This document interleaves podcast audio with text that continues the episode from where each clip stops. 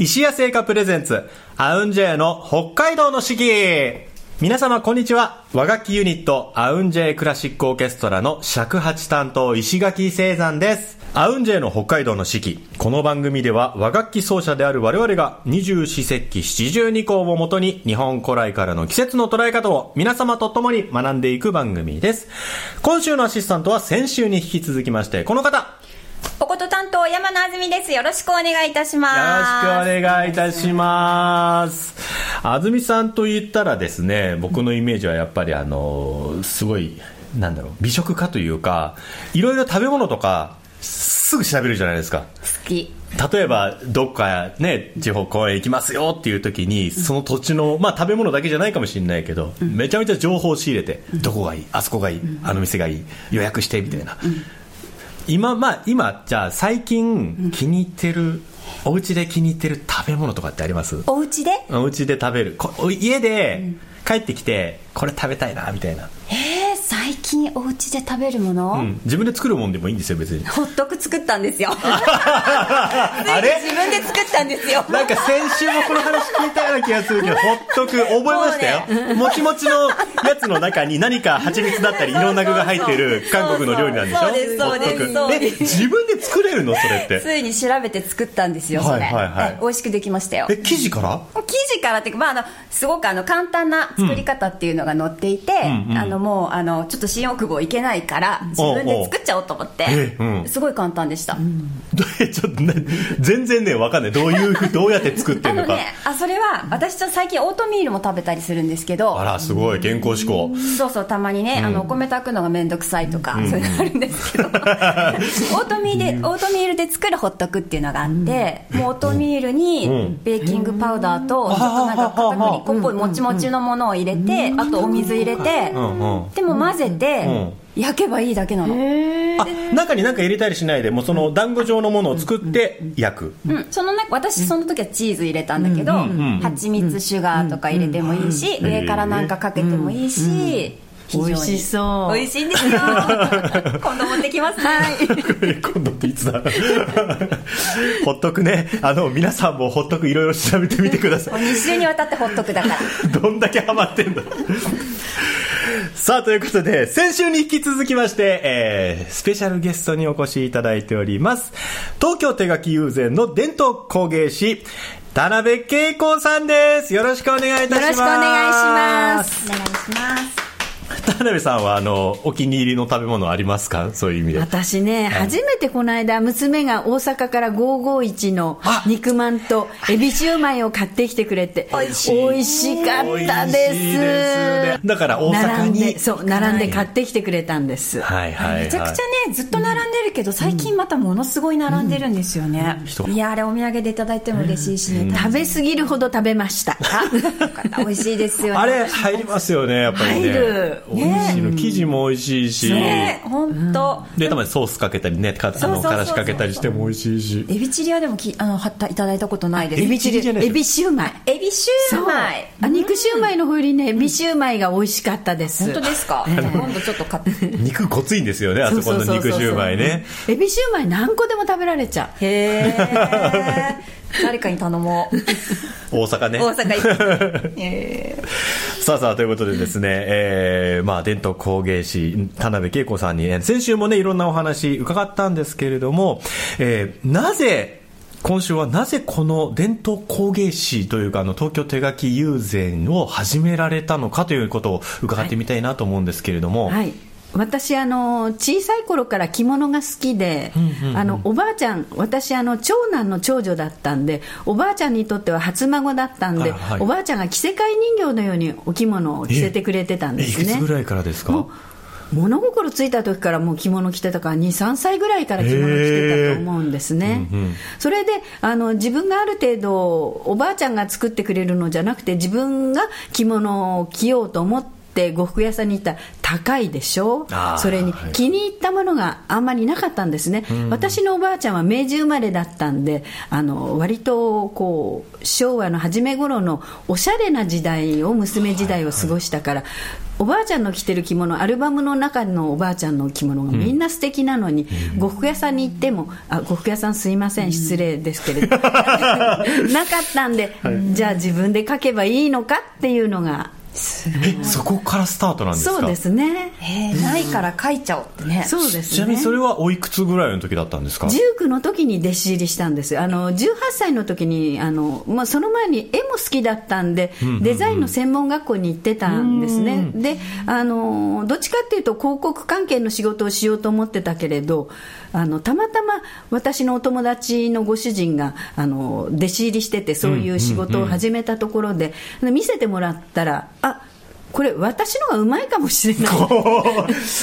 思ってすぐあのそういう組合に連絡をして、はいはい。あの日本一の先生紹介してください。弟子入りしたいんですっていうのがきっかけで。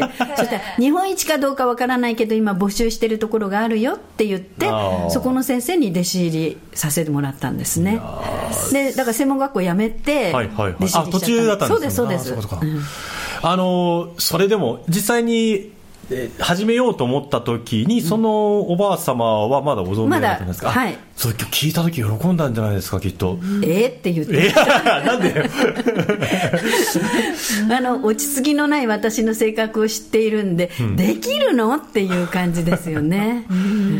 なんか、えーそれを聞くとあの幼少期というか、えーどのようなすなんか子供時代過ごされてたのかなっていう、まあ、お着物をねちっちゃい頃から着せてもらってたという情報しかまだないですけど、ねえあの修学旅行を全うできなかった子って言ったらわかるかなあの。あの全もうちょっと衝撃的すぎてわからないです。修学旅行を全うできない、はい、あの団体行動が苦手だったんでみんなで回るところがどうしても一人で抜けてどっか行きたくなっちゃって先生に怒られていた女の子なのに珍しいタイプでした。あの分かりやすい問題児タイプですね。ちょっと気持ちはわかるんですけどね。思ってもさ、思ってもやらない、できないじゃない。そう。しかも子供の時っていうのはなかなかね、へえすごいですちっちゃいね頃からやっぱそういう行動力がやっぱあったってことですか廊下によく立たされてましたね。でも廊下に立たされると授業しなくていいから「やったー!」って でも先生に廊下に立ってもお前どっか行くんじゃないよって言われてるぐらいの廊下に立たされてる廊下に立ってると思ったらどっか行っちゃってるっていそうそうそうです。全然罰にも何にもなってない。ねそれがここの絵につながってくるとね。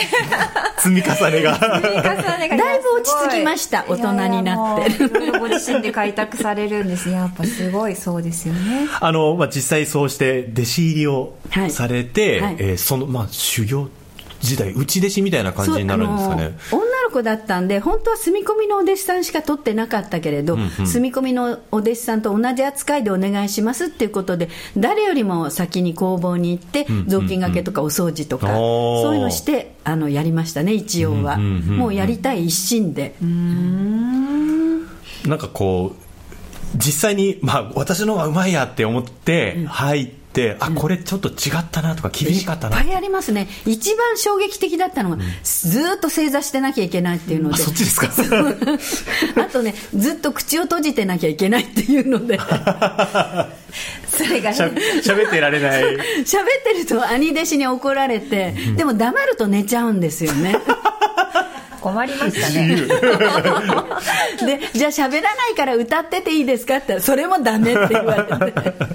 どそれで自分だけあのちょっと皆さんが休憩する部屋に入れられて、そこでやってなさいって言われて一人だけ。そしたら喋ってても歌っててもいいから。喋ってダメっていうのはなんか例えばその書いてるものになんかえ影響が出るとかっていうことじゃなくてなくて。単純にそうるさいってことですか？そうですそうです。うるさい。集中。自分は喋ったり歌ったりしてる方が集中できるけれど、あの周りの人たちは迷惑だったようです。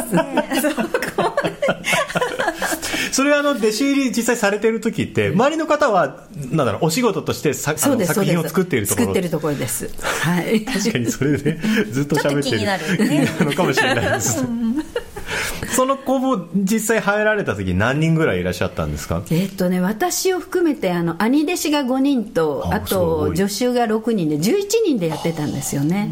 へえそれはなんかちょっと全然想像がつかないんですけど。昔はそうだったんです。着物の需要があったからお弟子さんたくさんいたんですよね。お着物もたくさん作ってたから。まあ、正座なんでやっぱた畳のなんか広い畳です。お部屋そうです。であの18畳と12畳の部屋をぶつぶっ通しでみんなであの畳でやってたんです。でも私大体うるさいもんだから、あの染めの方を外で染めるんですね。あの、染め場があって。その換気すそうです、るとかでうん。であの色を染める方をうんうん。やらされてて、で染めてるとずっと外で歌いながら染めてたら 隣の奥さんに「うるさい」って言われて。いよいよ隣からも。あでもやっぱそうやって分業なんですね。そうですね、うん。その一番最初に何だろうちょっと全然想像つかないけど安住さんもこうおことの内弟子されてたじゃないですか、ああはいしてました。あそういう時ってなんかほらおお食事も作んなきゃいけないとか、いろんな生活の中に、自分のなんだろう、えーお勉強、習うことが混ざってくると思うんだけどなんかこう、安住さんの中で例えば内弟子時代のあこういうところが参考になったっていうかあ内弟子じゃないとこれなかったなっていうのありましたなんか。ああやっぱりあの先生のところにいろんな、まあ、私はお琴などで演奏家の方がいらっしゃるんですよね、なので本当にそれがそのお琴だけじゃなくて、まあ、私の先生はいろんなジャンルの方とご一緒されてたので、あのそうやってリハーサルだったりとかお稽古だったりっていらっしゃるのをやっぱり聞けるっていうのは、なかなかやっぱり普段演奏会ね、コンサートって舞台の上でっていうのはあると思うんですけど、そういうその裏側の部分を、その演奏家としての、まあ、日常っていうんですか、それがやっぱり見垣間見れたっていうのは大きいなと思いますね。でやっぱり他の方のレッスンお弟子さん同士もレッスンなかなかね前後だったら聞けるけど、全員聞くっていうわけにはいかないですけど、やっぱり内弟子だったら聞こうと思えばその日20人お弟子さんいらしたら全部聞けるから、そうですね。やっぱりそういうのもやっぱり勉強、弾くだけじゃなくてね、うん。勉強になりましたね。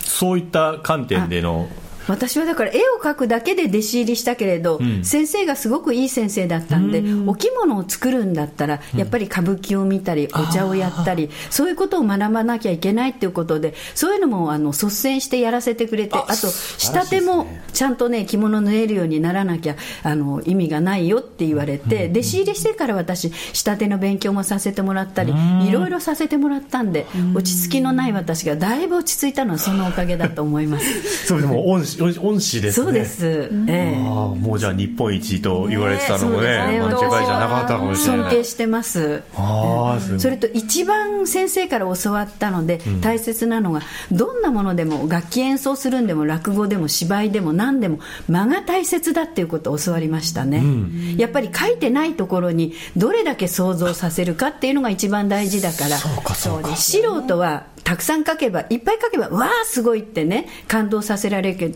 けど少ないく書いて、たくさん空間があるのにそこに感動を持ってくるのがプロだからねって言われたのが一番先生から言われたことで、うん。今でも私はあの指針にしてるところですね、今僕感覚的に「間」って伺った時に時間の間と思っちゃったんですけどそう考えてみたらそうですね。空間の間ですね、ああやっぱり大事なんですね。ついついいろいろ埋めちゃうから。埋めたくなりますけどね。埋めないっていう、おことはさ弾いた後余韻残るじゃない、余楽器の、尺八はまあすごい怖いのよ、吹かないって、でもそうなんかちょっと僕も最近分かるような気します、間って大事なんだな。大事ですね。さあ、まだまだお話伺いたいところですけれども、えー本日の1曲目に参りたいと思います。えー田辺さんのおすすめ楽曲ということで、えーちょっとはい。ご紹介いただきたいんですけれども、先週ね、はい。えっ、と、はやてという曲、そうです。ひでひでのね、はい。楽曲を、えーご紹介いただいたんですけれども、もう一曲候補に上がっていた。はい、今回はちょっとしっとりしたラフマニノフのはい。シンフォニーナンバー2が好きです、ありがとうございます。それでは、ひでひでのラフマニノフシンフォニーナンバー2お届けします。ヒデヒデでラフマニノフシンフォニーナンバー2でしたさあ、それでは本日の石谷製菓さんのスイーツのコーナーに参りたいと思います。イェイ今週ご紹介するスイーツはこちらででん、サク、ラングドシャレモン味。こちら、えー先週ね、あの、未冬のレモン味の期間限定のね、えーご紹介しましたけれども、本日はこちらサクです。ホワイトチョコレートの甘さとレモンの酸味を効かせたキレのいい味わいのチョコレートをレモン風味のラングドシャでサンドした期間限定商品というレモンにさらにレモン、もうレモンレモンです。爽やかすぎる。爽やか爽やかということでね、えーいただきたいと思います。やっぱりこのラングドシャにチョコレートっていうこういわゆる白い恋人スタイルといいますかね。もう定番の。白い恋人といえばですよ、うんうんうん。いただきます。いただきますおいしい。美味しい。爽やか、あーこれなんだろう夏、夏を感じるなこれ。ね先週のもすごく美味しかった、美味しい。美味しい。石垣さんさいっぱいいただいてるでしょ？はい。すごくたくさん今まで食べてますよね。すごく食べてます、ねえ、何が何が一番美味しかったですか？好きでした？一番？一番。自分の中で一番だったの何？パッて今思い浮かぶやつ。正直ね、体調によって変わるんだけど でも一番感動するのは、あのホワイトチョコレートプリンです。あ食べたことない。あの、ハスカップ、ね、北海道有名じゃないですか、ハスカップのタレをかけられるやつなんですけど、今度ぜひ。ねあれ東京で買えるんですかね？どうなの？あれはオンラインショップで買えるはずです、あのー勝手に帰って？違います。今度お持ちしますね。あのね商品買うとねあのソースもついてるしスプーンも中についててねもうそれ一つで全部完結するんですごくいいんですよ。でお皿に出してもいいしでかける量そのハスカップかける量によってねそれももちろんもともとホワイトチョコレート甘すぎないんだけれども、このハスカップかけることですごい爽やかさが増して、もうねなんていうの延々いけちゃう。でもっと食べたいなって思った頃にはもう終わっちゃう。ない。んですよ。ですってまあ他にも他にもいろいろあるんですけれどはい。ね、じゃああの自宅に届くの待ちましょう。待ちましょう。安住さんは自分で買って。石垣製山っていうところから手に待ちましょう。だよね石垣待ちましょう。製山からの方がいいね。よっぽどねより美味しい。はいということで今週ご紹介した、えー スイーツはですねサクラングドシャレモン味期間限定でした。銀座6あこちら銀座でね売ってますね。本当だ。銀座6京王百貨店新宿店エキュート東京大丸心斎橋店日本橋店西四本店そして石屋のオンラインショップ日本全国どこでどこでも、えーお買い上げいただけますぜひ皆様もご賞味ください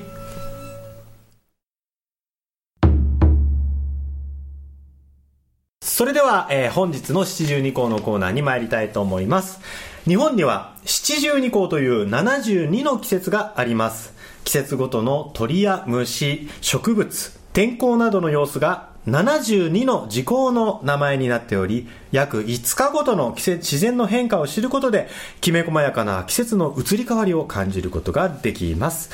えー今週ご紹介する七十二項はこちらです。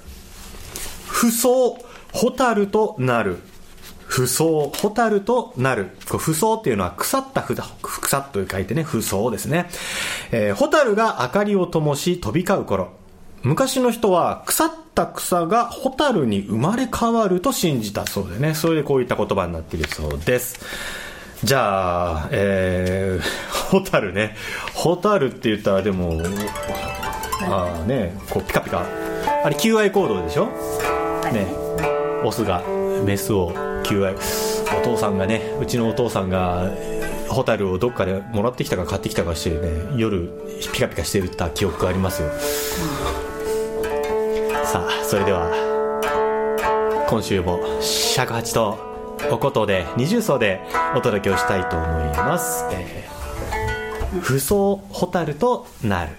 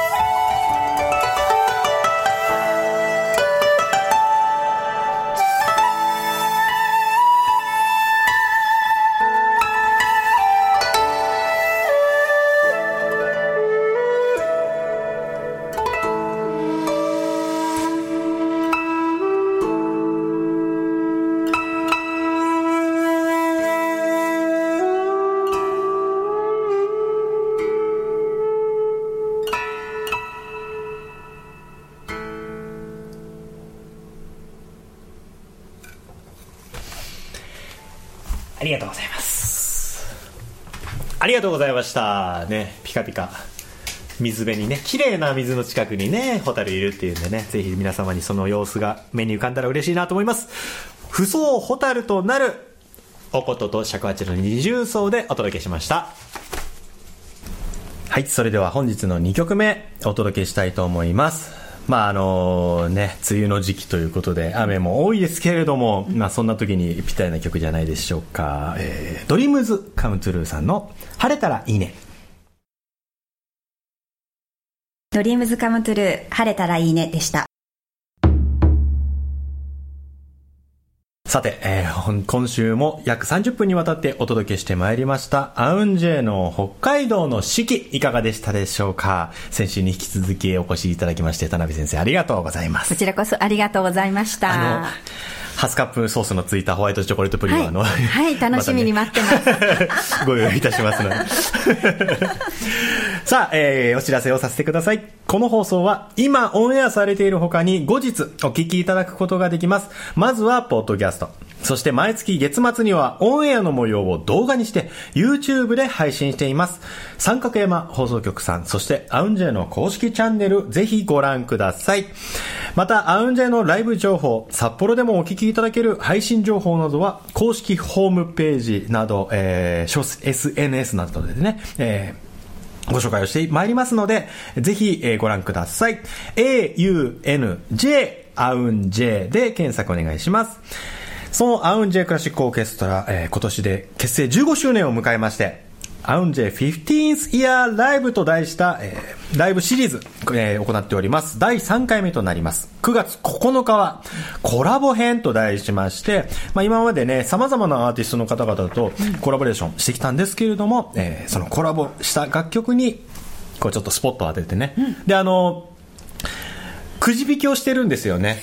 あの、新曲くじ引きをしてまして、えーまあ、2月、5月と今までライブしてきて、2月の時に、え2人分くじ引きをしたら、尾上秀樹さんと、えー井上康平さんが新曲を作ることになり、で、5月のライブの時にその新曲を披露しまして、で、5月も2人また新曲をしましょうって言ってくじを引いたんです。そしたら、尾上秀樹さんと井上康平さんになりまして、順番から何から全く一緒だったんですけれども。持ってる。持ってる。ということでねあの 尾上さん浩平さんの、えーさらなる新曲がね楽しめる9月の9日コラボ編。